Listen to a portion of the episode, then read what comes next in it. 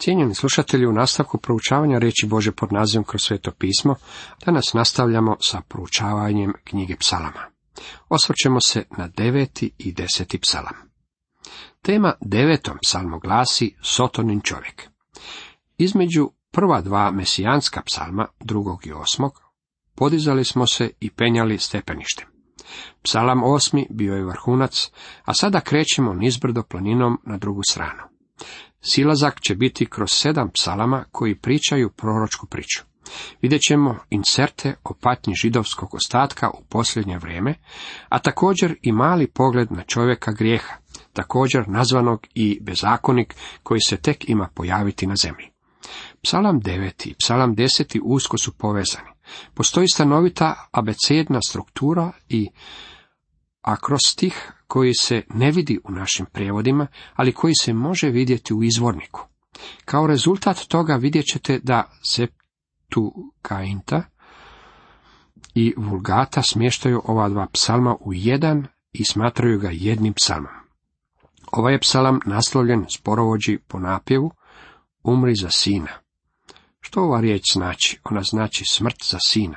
Tema koju neki autori poistovjećuju sa psalmom osmim, kao što smo to već vidjeli. Mislim da se općenito prihvaća kako je to naslov psalma devetog. Ovaj psalam pripisan je Davidu, pjevaču pjesama Izraelovih. Postoje ljudi koji u ovome psalmu vide smrt Golijata. Drugi ga poistovjećuju sa smrću Bat Šebinog djeteta. Naslov ima značenje smrt sina prvorođenca. Ja radije mislim da se to odnosi na ono što se dogodilo u Egiptu kada je Izrael bio izbavljen iz ropstva kroz smrt egipatskih prvorođenaca. Psalam započinje riječima slavljenja. Slavim te Jahve svim srcem svojim, ispovjedam sva čudesna djela tvoja. Radujem se i kličem tebi, pjevam imenu tvomu, svevišnji. Ovaj psalam započinje slavljenjem, baš kao što i psalam sedam započinje slavljenjem. Poput sedmoga psalma i u devetom je slavljenje izrečeno u iščekivanju buduće pobjede, tako divno predviđene u psalmu osmom. Kada će sve biti podloženo pod noge onome koji je bio učinjen malo manjim od anđela. U stvari, prvi dio ovoga psalma je proročko predviđanje o tome kako će izgledati uvjeti na zemlji kada će sin čovječe primiti prijestolje u pravednosti i miru. Iščekujući to u buduće izbavljenje, imamo ovu veliku pjesmu slavljenja u kojoj će se pridružiti svi ljudi na zemlji u onaj dan. Sliku toga nalazimo u knjizi otkrivenja kada će se veliki skup otkupljenih iz izraelskog naroda, crkve, kao i 24 starješine udružiti u proslavljanju Boga. Dalje, trećem i četvrtom redku čitamo, dušmani moji natrak krenuše, padoše i pred licem tvojim pogiboše. Jer ti se zaoze za moje pravo i parbu moju, ti sjede na prijesto, sudac pravedan. Još jednom prebacujemo se u razdoblje kraljevstva koje se spominje u psalmu 8.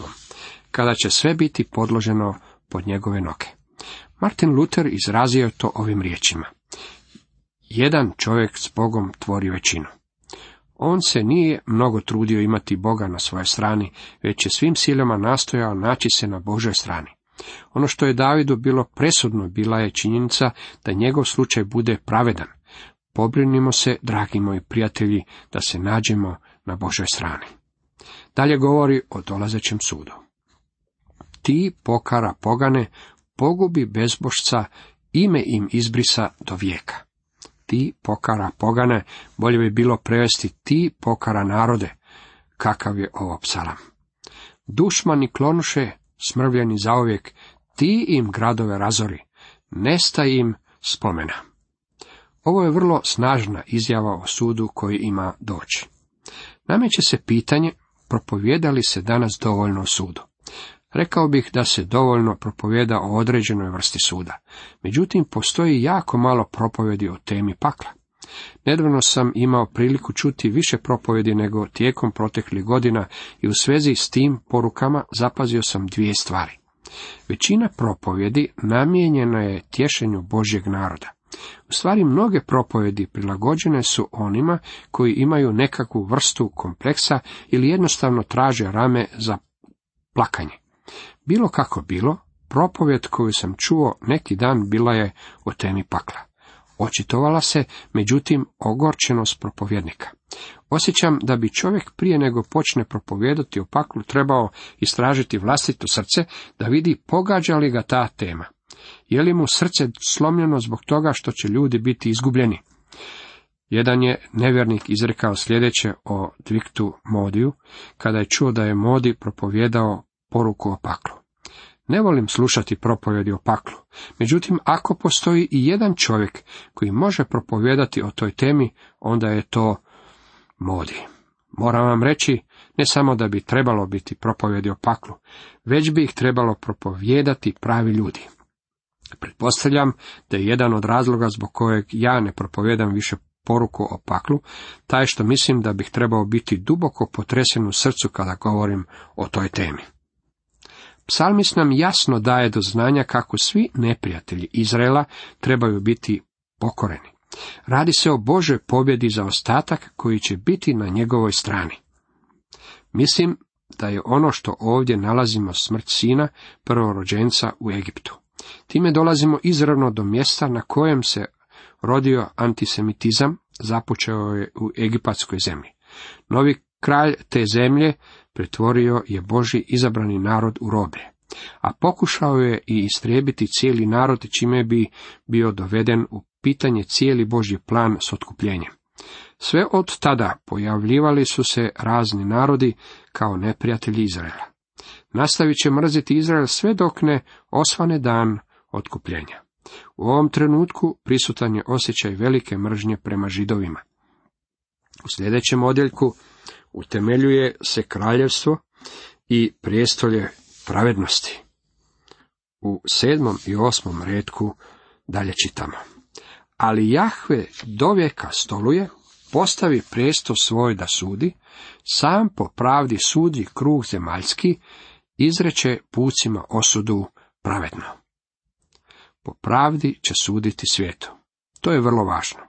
Imam osjećaj da nam danas jako nedostaju suci koji će slijediti zakon i donijeti presudu kada je presudu potrebno donijeti.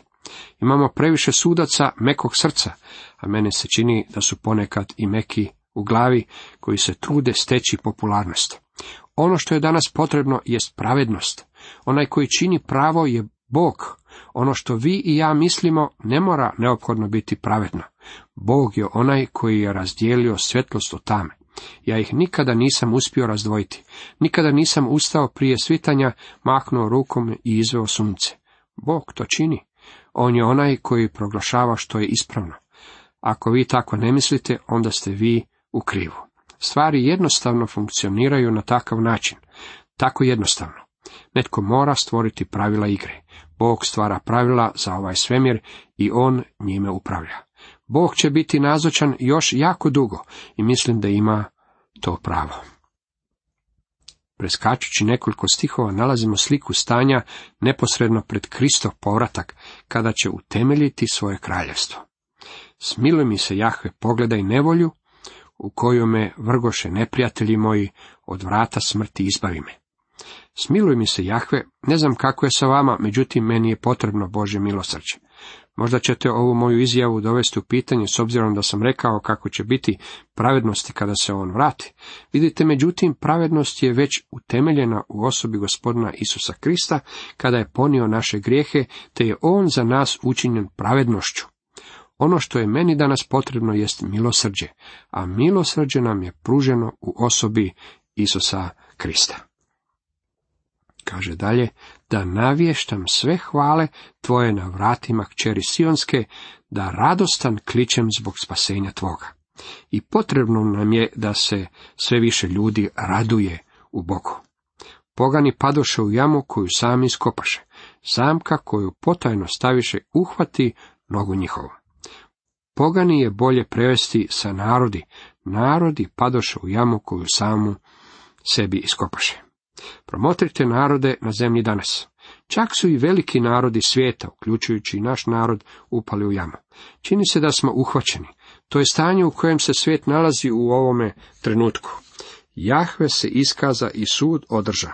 Grešnik se spleo u dijela svoja. Ovo je veličanstveni stih.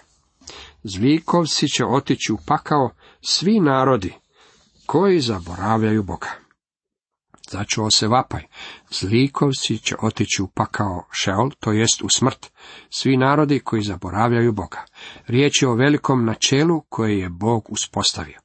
Jer siromah neće pasti u zaborav zauvijek, ufanje ubogih neće biti za ludu do vijeka. Jer potrebiti neće zauvijek biti zaboravljen. Danas jest. O, postoje programi za siromašne, međutim ljudi na vrhu čini se da uvijek poberu što vrijedi prije nego što išta dođe do siromašnih. Siromašni će primiti pravicu kada se gospodin Isus vrati. Znate, mi siromašni trebali bismo biti više zainteresirani za gospodina. Postoji jako mnogo siromašnih ljudi koji se za pomoć okreću političkim strankama i stanovitim političkim kandidatima. Nažalost, ondje neće primiti previše pomoći. Ono što je kandidatima jedino na pameti jest stupanje na funkciju. Gospodin Isus ne natječe se za nikakav položaj. On je kralj kraljeva i gospodar gospodara. Ne ide zatim da udovoljava bilo koje stranci ili bilo koje skupini ljudi na ovoj zemlji. Kada je Krist došao na zemlju prvi put, došao je ispuniti Božu volju. S obzirom da je on Bog, kada dođe ponovno, vršit će svoju volju. Dragi moji prijatelji, siromah neće pasti u zaborav za uvijek. Ufanje ubogih neće biti zaludu do vijeka. Oni očekuju jako puno od ljudi, ali samo će Bog udovoljiti njihovim potrebama. Ustani, Jahve, da se ne osoli čovjek, nek pogani budu osuđeni pred tobom. Nek pogani budu osuđeni. Narodi tek trebaju biti suđeni prema našem gospodinu, a on će ih odvojiti jedne od drugih kao što pastir odvaja ovce od jaraca, čitamo u Mateju 25.32. Strah im o Jahve utjeraj, nek spoznaju pogani da su smrtnici. Danas postoje ljudi koji misle da djeluju u svojstvu Boga. Sjetimo se da je natpis nad ovim psalmom Muthlabben, što znači smrt za sina. Ako sina smatrate Golijatom ili Faraonom, njih obojica su malena slika Antikrista koji tek ima doći. On će biti sotonin čovjek i sebe će staviti na Božje mjesto. Na koncu, Bog će svrgnuti njega. Sada dolazi do psalma desetog. Još uvijek vidimo sotoninog čovjeka, čovjeka zemlje, koji usko povezuje psalam deset sa psalmom devetim. Zapazite kako je opisan ovaj zlikovac. U prva tri redka desetog psalma čitamo. Zašto Jahve stojiš daleko? Zašto se skrivaš u dane tjeskobe? Objesni bezbožnik jadnika goni, u zamke ga hvata koje mu postavi. Bezbožnik se pohlepom hvali, lakomac psuje i Jahvu prezire. Zlikovca u ovim stihovima karakteriziraju dvije stvari. Oholost i hvalisanje. Biste li željeli znati tko su zlikovci kada ih promatrate u svijetu?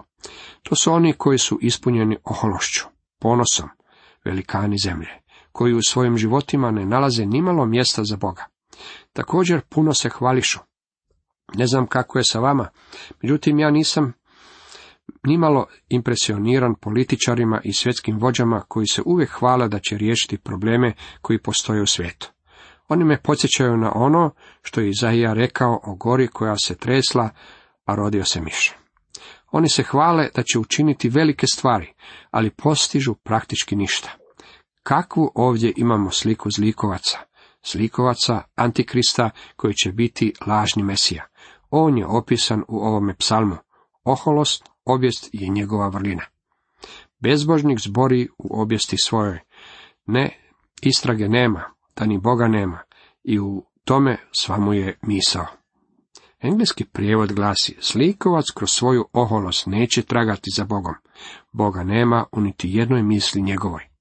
Boga nema u niti jednoj misli njegovoj, bolje bi bilo prevesti, sve njegove misli su Boga nema. Antikrist će biti ateist. U Davidovo vrijeme po prvi put u povijesti počeli su se pojavljivati ateisti. Na početku nije bilo ateista jer su bili preblizu sidrištu otkrivanja. Na koncu konca Noa je poznavao čovjeka koji je poznavao Adama. Kada ste tako blizu vremenu stvaranja, onda nećete niti pokušati zanijekati Bože postojanje.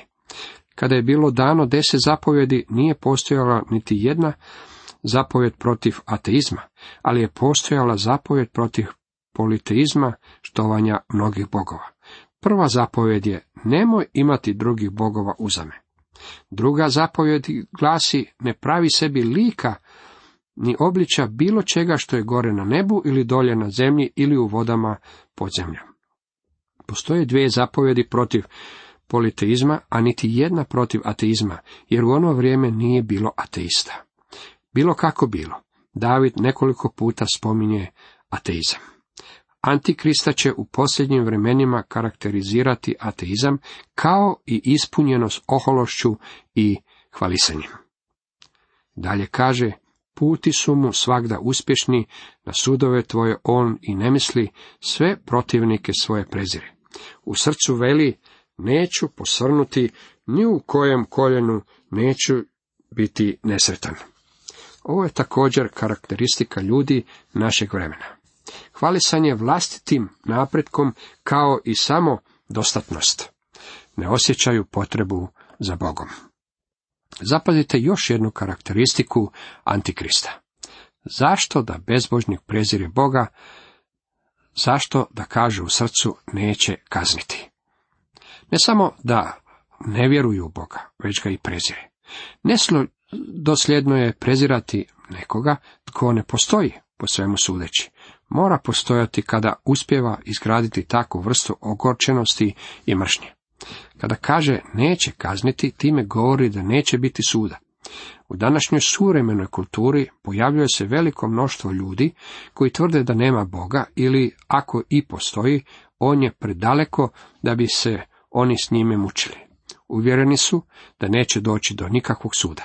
Dragi moji prijatelji, ako se i vi držite tog stava, onda je sve moguće. Ta filozofija stoji u pozadini pokreta za dokidanje smrtne kazne, odnosno bilo kakve kazne ili utamničenja za kriminalce.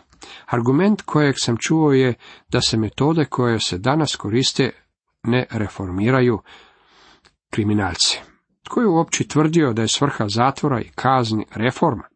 Oni nikada nisu niti bili namijenjeni mijenjanju, već su bili namijenjeni sprečavanju zločina. Bog je dao ovakve zakone kako bi njima zaštitio nedužne. Zato je Boži sud neizbježan na ovoj zemlji. Što mu se više približavamo, to manje ljudi vjeruju da će on ikada doći. Bog je vjerojatno najnepopularnija osoba u svijetu današnjice. Zato što se zlikovci nalaze na najvišim položajima. Krećemo se prema vremenima kada će grijesi ljudi dovesti do čovjeka grijeha ovog konačnog antikrista. Jahve je kralj u vijeke vjekova i zemlje njegove nestaće pogana. Počuj o Jahve čežnju siromašnih, okrijepi im srce, uho prikloni, da zaštitih pravo ubogih i tlačenih, da straha više ne zadaje čovjek zemljani. Čovjek zemljani je antikrist. Ovo su izuzetni psalmi, dragi moji prijatelji, jer naglašavaju mnogo istina koje stičemo povijesno i proročki u ostalim odjeljcima u Božjoj riječi. Cijenjeni slušatelji, toliko za danas.